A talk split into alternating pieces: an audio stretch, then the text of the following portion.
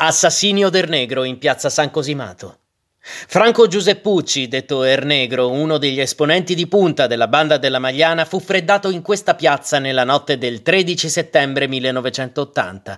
Venne ucciso da un colpo di arma da fuoco esploso dalla pistola di Fernando Proietti e da suo fratello Maurizio, che appartenevano al clan rivale dei Pesciaroli di Monteverde.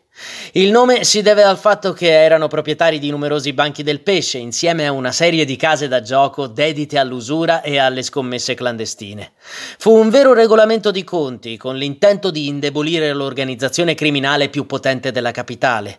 La pallottola lo colpì al fianco mentre stava salendo nella sua Renault 5. Ernegro, ferito, riuscì a mettere in moto e a guidare fino all'ospedale, ma questo non fu sufficiente a salvarlo. Morirà tra le braccia degli infermieri mentre i medici stavano intervenendo. Sarà sepolto al cimitero del Flaminio.